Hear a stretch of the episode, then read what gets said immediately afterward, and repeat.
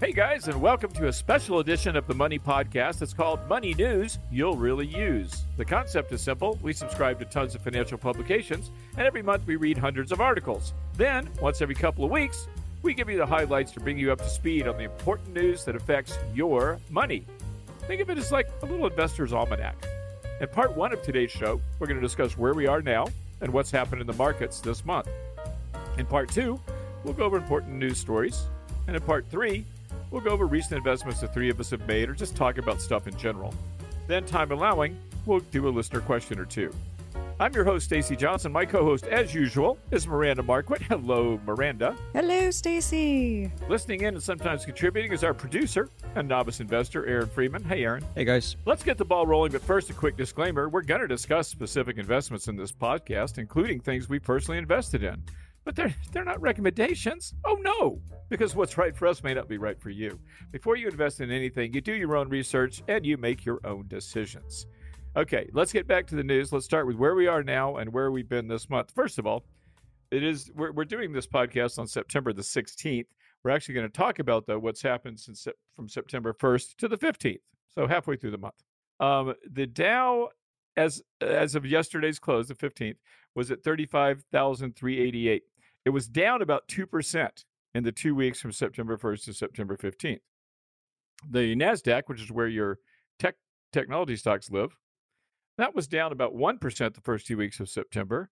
The Russell 2000, which is where little guys live, little stocks, little companies, small caps, uh, that was down about 2%, also like the Dow. So the first two weeks of September were not very good. Traditionally, September is not a very good month. Yeah, I was just going to say historically, it's the worst month of the year. Why? Why is that? I, I, I think because people get back. To, uh, you know what, Aaron? I don't know why. Uh, I, I can hazard a guess, but I, I think it's probably just because people are burned out uh, and there's usually a summer rally, and I think people are taking profits. But uh, it's not universal. I mean, I think the market was up last September, as a matter of fact. But and and September's not over. It could be up this this year too. But traditionally, it just historically has been the worst month. But like I said, it's not like you know September always sucks. You know, it's not always the worst. It's historically the worst month, but it's not worse by like half, you know, or anything like that. It's just a little worse. Uh, oil prices since the first of September are up six percent. So that's uh, that's a pretty pretty big increase. And the 10-year Treasury bond is ex- was exactly unchanged at 1.3 percent. Now, so far this year, the Dow's up 14 percent, the Nasdaq's up 18 percent, the Russell's up 13 percent, oil prices up 50 percent so far this year, and the 10-year Treasury bond up 42 percent. In other words, it yields 42 percent more now than it did on January the 1st. So that's where we are. How are you guys feeling about the market? Blah. Yeah.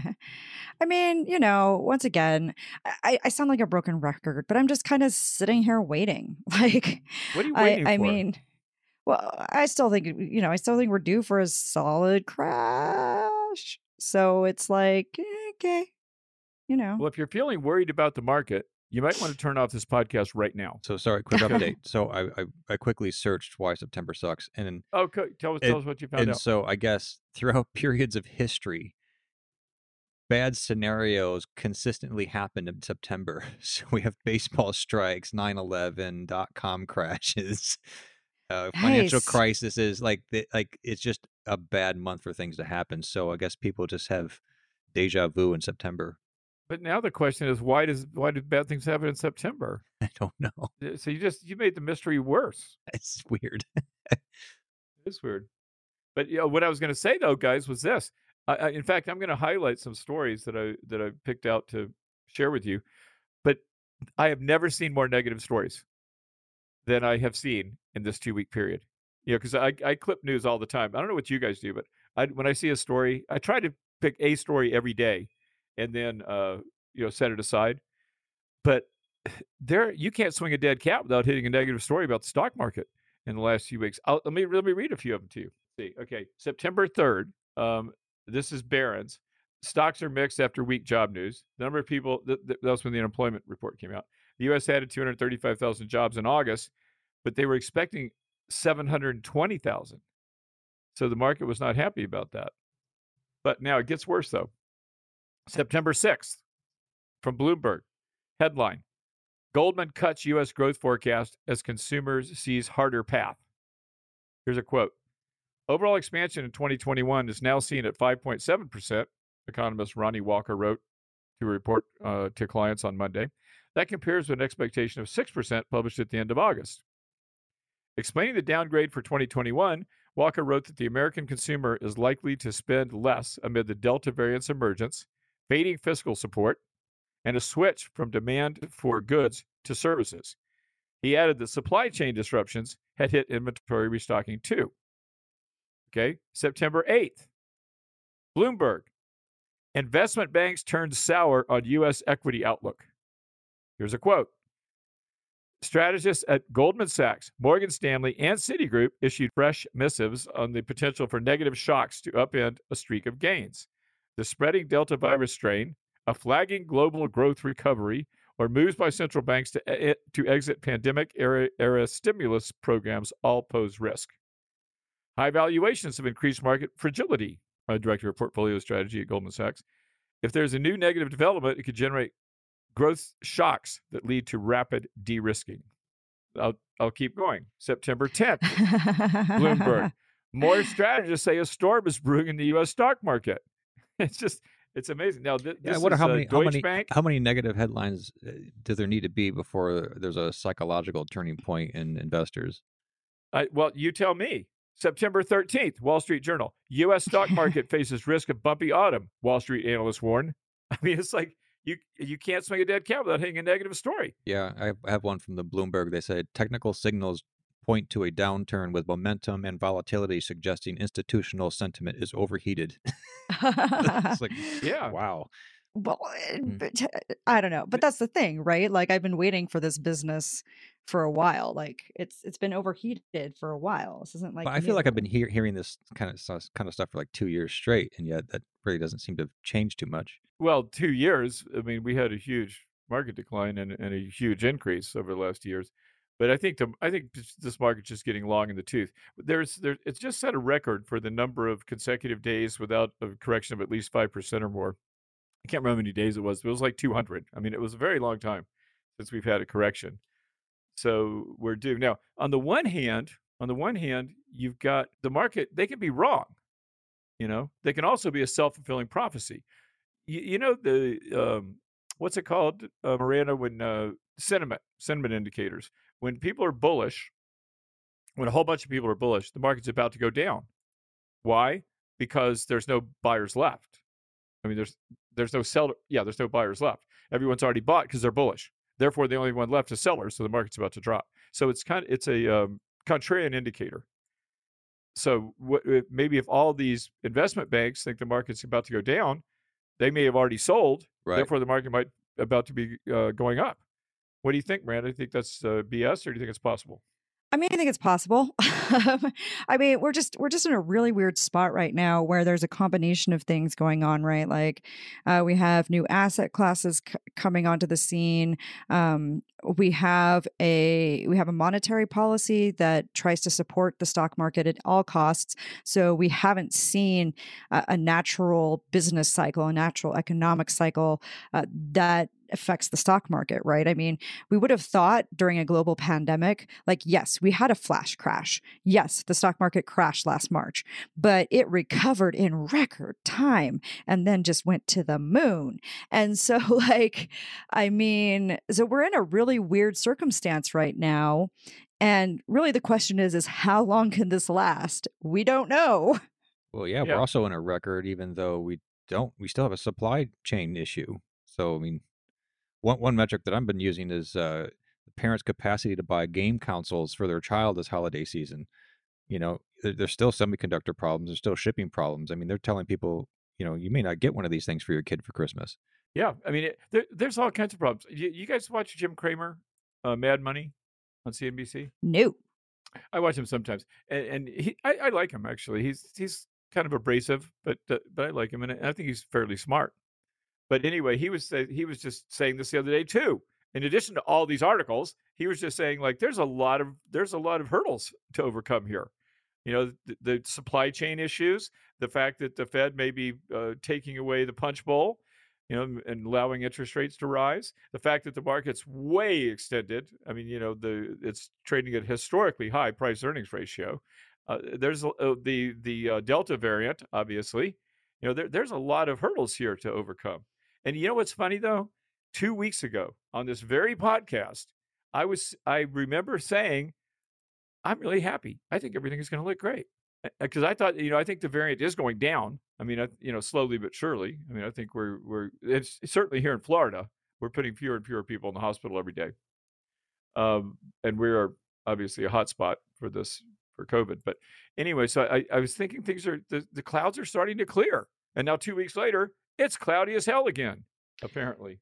yeah, I would I would agree. I think supply chain inflation and job reports are more of a metric now than the COVID reports. Yeah, you're probably right. Well, you know that that's my dreary, horrible news. Uh, what, what did you, did you do? You see any stories that you wanted to talk about, Miranda?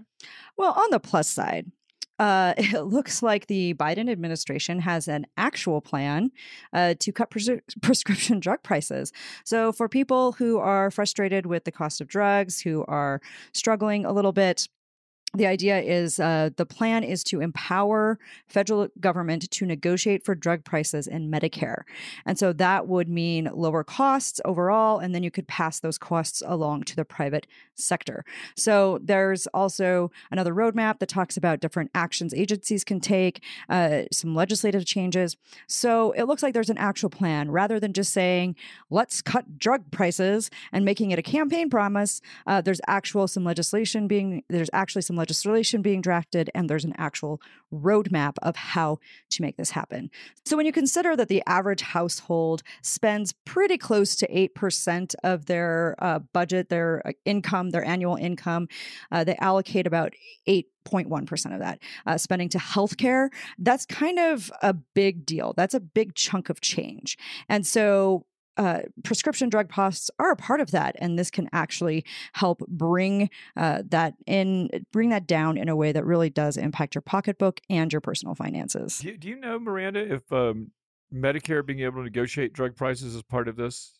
Plan? It is, yes, uh, yes. When you do this, that's the that's the centerpiece of this plan.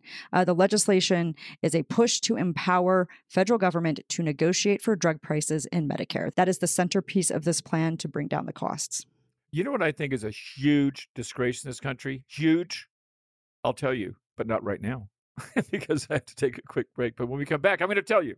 Okay, we're back, and you already know what I'm going to say. Drug prices in, the, in this country, actually, healthcare costs healthcare in, in general. Period. Yeah, I mean, national disgrace. You know what I Horror, wish? Horrible, horrible thing. One thing I wish they would do is I wish they would uh, mandate that uh, medical facilities, hospitals, everything had to post their pricing structures. The they did. They did just do that. Did they do that? Well, yeah, no, hospitals. Hospitals have to.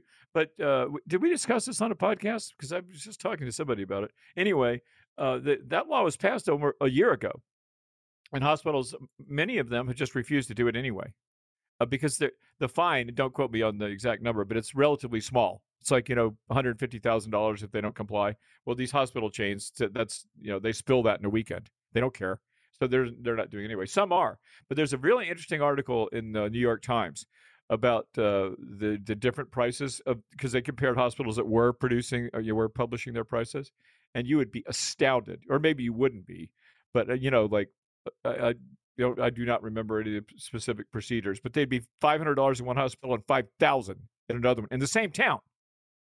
I mean, it's just it, what a horrible system this is. The, the healthcare system in this country is really a disgrace. It's an embarrassment. We have to buy our drugs from Canada because they're they're cheaper, even though they're you know formulated and made here. I mean, it's just crazy. So I really hope they do something about it. But who's who's the most powerful lobby in the United States of America? The drug companies. So I hope I hope Miranda that, that, that this does something, but I'm not optimistic. I've heard this song before. So, well, I mean, we had a nice little break there with some happy stuff, but my next piece of news is uh, just this this uh, report from Bloomberg.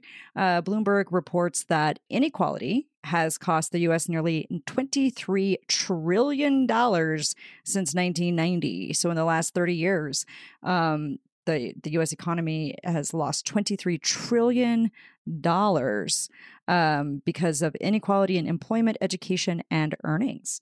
So, so that's something to think about as well. Like a lot of the time we think about um, economics and we think about uh, earnings and we think about money as like a pie and if i have a slice then that means there's a there's less of a slice for somebody else. But that's not really how it works. And when we have more equity in our systems and more equity in our earning power and more equity in general then that's a way for all of us and for the economy to benefit overall right? Because folks uh, folks who have experienced inequity in their outcomes whether it's education whether it's earnings whether it's employment they can't spend that money they don't have in the economy. If we bring that equity into play and we're all able to spend more in the economy, that keeps things moving. That helps everybody. So I just thought that was very interesting. Um, just kind of an interesting little uh, a little report.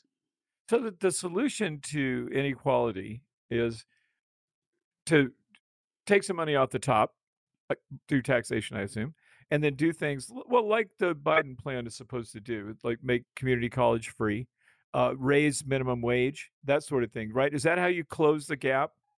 And not just that, here's something that a lot of people don't think about too, uh, but something that can really help. And it's it's sort of a really weird, simple thing, but it's talk about your salary. Uh, a lot of the time, uh, one of the things that surprised me was several years ago, and this is just me as a freelancer, but several years ago, I was having a conversation with a fellow freelance writer, and he he told me, oh, yeah, this is how much I get paid at X client for writing the articles that we do. Well, I worked for the same client. Dude was getting paid twice as much as me. No way. I had no clue. And well, whether maybe or not more experienced. I mean, come on. no, pay, oh gosh, no, writers, no. Actually, I nope. was going to say I pay our writers different things, but I actually don't. I don't think. I think we pay our writers. No, exactly we we have no. You pay us all the same based on the article length and the type of article Yeah. that it is. Um, so but no i had more experience and i was a better writer. I am i am objectively a better writer than this guy. Anyway uh and i was just i was blown away but part of the issue is is we are discouraged from sharing our salary information, our benefits information. We're discouraged from sharing that. And some companies even have policies against talking about your salary because they don't want you to know. And when I worked for Student Loan Hero before it was acquired, when it was still a startup, um, they actually published a spreadsheet of everybody's salaries Really? and what what level everybody was at and and it was based on position not what you could like you didn't negotiate your salary your your job title and your position and your years of experience were what uh, was put into your salary but they published a spreadsheet so we could all see what everybody else was making including the ceo and see the metrics that fed into that and so it was really Interesting. interesting. Yeah. So I think, and that's one of the big things, right? Because so often we're told we have to negotiate for our salary. Well, Harvard did a study and they found, because everybody else is like, oh, well, if you're a woman, just ask for more money, negotiate your salary, negotiate higher. Harvard did a study and found out that women do ask. Uh, not as much as men do, but women do ask uh, and try to negotiate their salaries, and they're told no more than men are Really? because yes because society still expects women to be nice and not complain and so it's really it was a really interesting study um, from harvard and uh, very depressing for me but going back to the idea of actually talking about your salary actually enforcing salary transparency is one simple way to start working toward that equity. Um, you know, we talk about all these legislative s- solutions, and there are so many different ideas of what should this be and what should that do, and you can argue about it. And that can take years. But one of the simplest ways to start moving in that direction is to just talk about your salary. Well, I, I learned two things from this story. Number one, Miranda, I am going to talk about your salary way more often. I, I don't think I've ever discussed it, but from now on, I'm going to talk about how much money you make a lot. And and number two, I, I yes, I do expect you to be polite as a woman. right. And I am, I do try to be polite, but uh, as What a was the other human being, women should be t- polite and. But and they not- but they have a different idea of what polite means for women than for men. Polite You is know, my- different you depending know, my on father used to say. He your said, used gender. to say, women should be obscene and not heard. I like that. I could definitely be obscene. yeah, here I am sitting over here being sexist. Just so you guys know, I'm I'm saying this stuff to Miranda because she's in Idaho and I'm in Florida, so she can't hit me. Okay, I've got one story left, and we'll move on to what we're doing with our money. Um, this is kind of a fun story. Bloomberg. This came yesterday, as a matter of fact. SEC gives whistleblower $110 million in second biggest payout. Here's the quote The U.S. Securities and Exchange Commission awarded $110 million to a tipster whose information resulted in enforcement actions, bringing total payments under the agency's whistleblower program to more than $1 billion. The SEC has made disbursements to 207 tipsters since issuing its first award in 2012. Individuals are eligible, eligible for payments ranging from 10 to 30% of the fines collected in enforcement cases. So, what do we learn from this, folks? I want you to go into your your uh, corporate corporate offices this weekend when no one's there, and I want you to rifle through the files. And I want you to find some way they're cheating the government. Call the SEC, get yourself a hundred million dollars, and retire to Jamaica. and that that that does not include the offices of Money Talks News, however, Aaron. Oh, oh, oh, oh.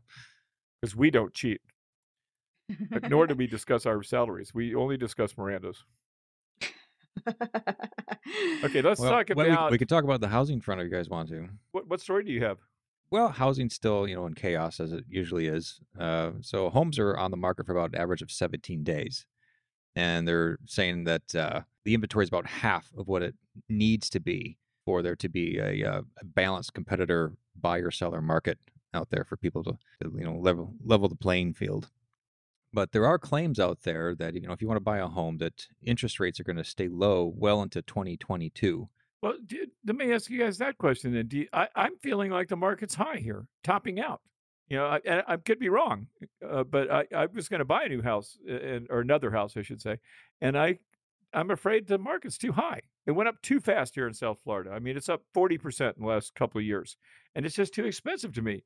Uh, But from what you're saying, Aaron, if the inventory is going to remain low, maybe the prices are going to continue going higher. It's it's good. I mean, that's that's the biggest impact to home prices is is uh, inventory, you know, versus buyers. I mean, if there's a lot of homes, prices are going to start to go down. There's more com- competition out there. Uh, but you know, we got home builders. They're building, but they they're still running into material supply issues from wood to metal. A lot of these guys are like three to six months backlog on their local permits. We, you know, we're losing homes to forest fires and floods The homes weren't even designed for. So, I mean, I, I- what I think is, I think we're at a peak. Well, that's I'm hoping we're at a peak because I would like to buy another house, but I wanted the prices to come down. I really uh, hope we are because I I I'm I'm on the verge of buying this like I've been firmly on team rent for like more than a decade, but I like the house I'm renting so much that I kind of want to offer to buy it. I am shocked. Really, so I hope kidding, prices come you've back told down. me this. You've told me this so many times on this podcast that you what you were happy being a renter. Yeah, the the problem is is like in order for for my landlord to avoid capital gains taxes on this house that I'm living in because it was his primary residence before Right. he started renting it out, he's got to sell it next year. Well, I'm glad you waited until the market was as high as it's ever been before you decided you want to buy a house. Right? Jeez. No, I'm hoping that it I'm hoping that it I'm hoping that Aaron's right and that we're at a peak and that we'll go down before next yeah, well, I year. hope so too for you. I've got 12 months. Come on, housing market, you can do it. Yeah, housing has peaks and valleys just like the stock market. So you know, if uh, uh, you know, builders that right now is like the perfect time for builders to get going. Like, hey, while demand's up, let's start building. Yeah, I think I think that the and obviously all markets are local in real estate, but I I feel like overall that the market went up too far too fast and it's going to come down. I don't think it's going to be like 2010 come down, but I think it's going to be you know I think we think they could go down 10 percent and may, and they've certainly gone up more than 10 percent. It's ridiculous how much prices have gone up here in South Florida. Okay, let's talk about uh, investing. I'm I'm going to bet that nobody's made a move since we talked discussed this two weeks ago. Yeah, I've just seen like a thousand dollar loss in my stocks. That's it. So I've not seen a huge loss, but I've seen a small loss in my experimental portfolio, uh, the one that I keep on Robinhood, um, with the penny stocks and the Doge. I've seen some losses there, but uh, for the most part, my portfolio as a whole is doing okay. I've I've not had a good time over the last couple of weeks either. Uh, you know, I was I forgot to mention this story before we were going over news, but I read an article that actually I read this today, this morning, so it didn't really apply for the first two weeks. But uh, the stock market's undergoing a slow motion deterioration with pockets of shares down twenty percent or more. So even though it looks like the market is at a high, um, there are parts of the market that are that are in a, in a correction now. And Right. I, I, for example, I own one, uh, Las Vegas Sands, uh, not only a gambling stock, but also a stock that is that is almost entirely uh, deriving the revenue from uh, Macau. uh, and the Chinese government is rattling their saber about the uh, you know they've been doing this for other stocks as well, but uh, other sectors of their economy. But now they're going after the uh, the gambling stocks. So this stock is tanked. Uh, it's down twenty one percent from the last time I bought it, which was July twenty second. I bought it twice. I bought it once in the in the depths of the of the COVID recession, and about the same price where it is now, about thirty seven bucks and it went up to what's, like 58. What's the play there? Why why would China be doing that? They're they've been doing a lot of this, dude. Yeah, what's Th- the you know, play there? been- Like, what's the what's the mindset behind that? What China's trying to do is it's actually something Miranda might appreciate. They're saying, let's let's spread this out a little bit. Let's spread the riches out. You know, you- these guys, you don't get to be a billionaire. You need to give something back to to the to the little guy. And so they're just they're just coming in and making all kinds of rules and regulations and literally just taking money from the guys who started these companies. You know who Jack Ma is? Yeah, yeah. Yes. Okay, so Jack Ma owns uh, Alibaba. Let me. I'm just getting a quote right now. Alibaba is one of the biggest companies, if not the biggest, in Japan, and Japan and China. Um, it's trading at 156 dollars a share. Let's see. A year ago, it was trading at 300. Wow. It's down by half. Wow. Uh, because they, they they're going to these companies and saying we don't like what you're doing. Uh, you know how in the United States we're we're telling our congressmen, you know, let's get some privacy going here with Facebook and stuff like that. You know, Apple. You know what they're doing? They're saying we're do, we're making you stop doing this. They're they're not talking about it. They're making them do it. They're bringing them to heel. They don't want they don't want these corporate uh, titans to become more powerful than the government, and they're making it happen. I own um, Baidu, which I bought for two hundred dollars a share. It's now at one fifty nine, uh, and and two hundred was cheap. Right. I I, I, would say it would now be the time to buy these, but now we're running the risk of them not even being offered on the New York Stock Exchange, right? Yeah, they they are talking about doing that too, but y- I, the- from what I'm reading, it's just too early to tell because the the Chinese government is too unpredictable, uh, and so it's it's just sit on your hands. That's that's what I've been reading. Now some people are buying here, but Baidu was also three hundred dollars a share when it went down to two hundred. I bought it. Now it's at one fifty, and you know what its PE ratio is? It's uh, let me see if I got it here. Yeah, eight, trading eight times earnings. That's pretty good. Yeah, it's tempting to buy more. But like I said, I, I have I have read a couple of guys, hedge fund guys, that say that, you know they're going into China, but mo- more often than not, most of most people are avoiding it because it's unpredictable. You know what the government's going to do. They they really don't give a damn what the uh, what the capitalists think. You know the guys running these companies. They'll just go in there and take their money. Yeah, see, my my main indexing portfolio for, portfolio is still seeing a return of more than 40% over time. So like Well, that's good. yeah, Yeah, so well, I'm I'm- fine. I mean, I talk talk about my losses, but I've got giant gains too. Yeah. So I'm not, yeah. So, I mean, there are some losses in there. Like I said, my experimental portfolio is really struggling right now. And actually, I, um, a couple weeks ago, I did, I did actually, since our last uh, check in here, I did uh, sell, I did take some more profits on uh, some of the Ethereum that I had. Really? And so, yeah, I took some profits on my, some of the Ethereum that I had.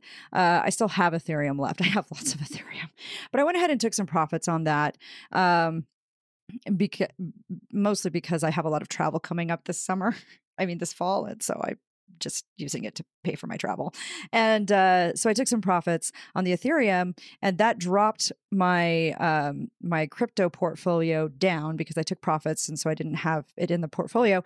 But all of that's more than recovered now in the last couple of weeks, which is kind of interesting because um, cryptocurrencies have been very uh, volatile in the last couple of weeks. But I'm recovered, so and Ethereum's back up. So Bitcoin's down, but Ethereum is up today. Yeah, Bitcoin Ethereum as we speak. Again, it's the 16th of September. Is thirty five hundred and seventy three dollars. And you know, by the way, I wanted to tell you something, Miranda, and those of you out there also who are who are into crypto. Um, I bought some more Ethereum the other day, and I put in four thousand dollars, and my commission, my charge from Coinbase, was fifty bucks. Now, Yeah, so you day, have- that that's over one percent. That's I think it's like point four percent. Um, so the other day I got something from what I, I have a couple of different brokerage accounts, and one of them is Interactive Brokers, And the other day, uh, Interactive Broker sent me an email saying we're going to start trading Ethereum. And they said, and, I, and don't quote me on this, but I believe they said that they were going to charge between 12 and 18 basis points. So that's let's call this 0.15 percent. well, that's 10 times, or, or, that's one tenth what Coinbase charged me. Right. If that's true, then uh, I, I, would not be an owner of Coinbase. I mean, if I'm going to be able to buy my my uh, my Bitcoin or my Ether for one tenth the cost, I'm going to move it. I'm not going to keep. I'm not going to keep with Coinbase. So it's something to be aware of if you're if you own Coinbase the stock. And something you do have to be aware of, though, too, is it depends on the time and how heavy the network is being used because fees, especially for Ethereum, are different because Ethereum, the Ethereum blockchain, charges what's called a gas fee for each transaction that takes place. So you have to pay for Ethereum transactions. This is like if you're sending NFTs, if you are using other coins that use the Ethereum blockchain and you're trying to trade those coins, you have to be aware of the gas fees, and they are different depending on the time of day that oh, so, you trade. So you're saying that it may they may not have overcharged me. May, Coinbase may not have been the problem. Right. And so, I mean, Coinbase is going to take its cut and add to it. So, for instance, I'm going to just pretend for a second that uh, I'm going to be uh, buying some Ethereum and it'll give me a fee here in just a second. Do do do do one time purchase. Okay, cool. Um, but you do have to kind of um, be aware of that because, uh, and the other thing too is a lot of the other platforms like with Bitcoin or whatever, you might also be paying miners fees. It's a little bit different than paying a gas fee. Ethereum's a little different that way. Um, so, for instance, right now, my Coinbase fee for if I was going to make a thousand dollar purchase of Ethereum, uh, fourteen sixty eight. so yeah, that, and that actually is exactly what I paid, one point four percent. Yeah. Now, so, so, what we need to do, those I need to, you know, let, let me do this. Let me subtract. So then maybe, maybe, maybe Coinbase, maybe Coinbase is just charging that fee. I didn't check into how Coinbase charges its fees. Sorry, guys, but maybe Coinbase is just charging that kind of a fee and then just absorbing whatever the uh, cost is, whatever the gas cost is.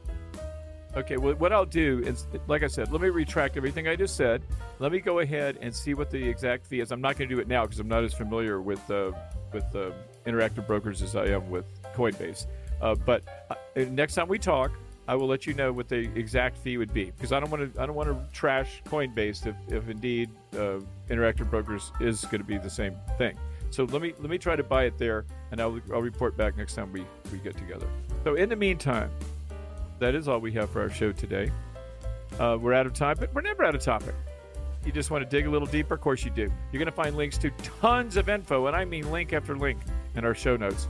And remember, if your goal is to make more, to spend less, to retire rich, your online home is moneytalksnews.com. And don't forget to check out Miranda's online home as well. That's Miranda Marquit, M A R Q U I T.com. If you got a question, comment, or topic you'd like to suggest, we'd love to hear from you. Just email us hello at moneytalksnews.com. That's hello at moneytalksnews.com. And one last thing, if you appreciate what we're doing, do something for us. Subscribe to this podcast. Takes you two seconds, really helps us out. So if you like us, show us and subscribe. I'm Stacy Johnson. And I'm Miranda Marquit. And I'm still confused. Thanks for hanging out with us, guys. We're going to see you right here next time.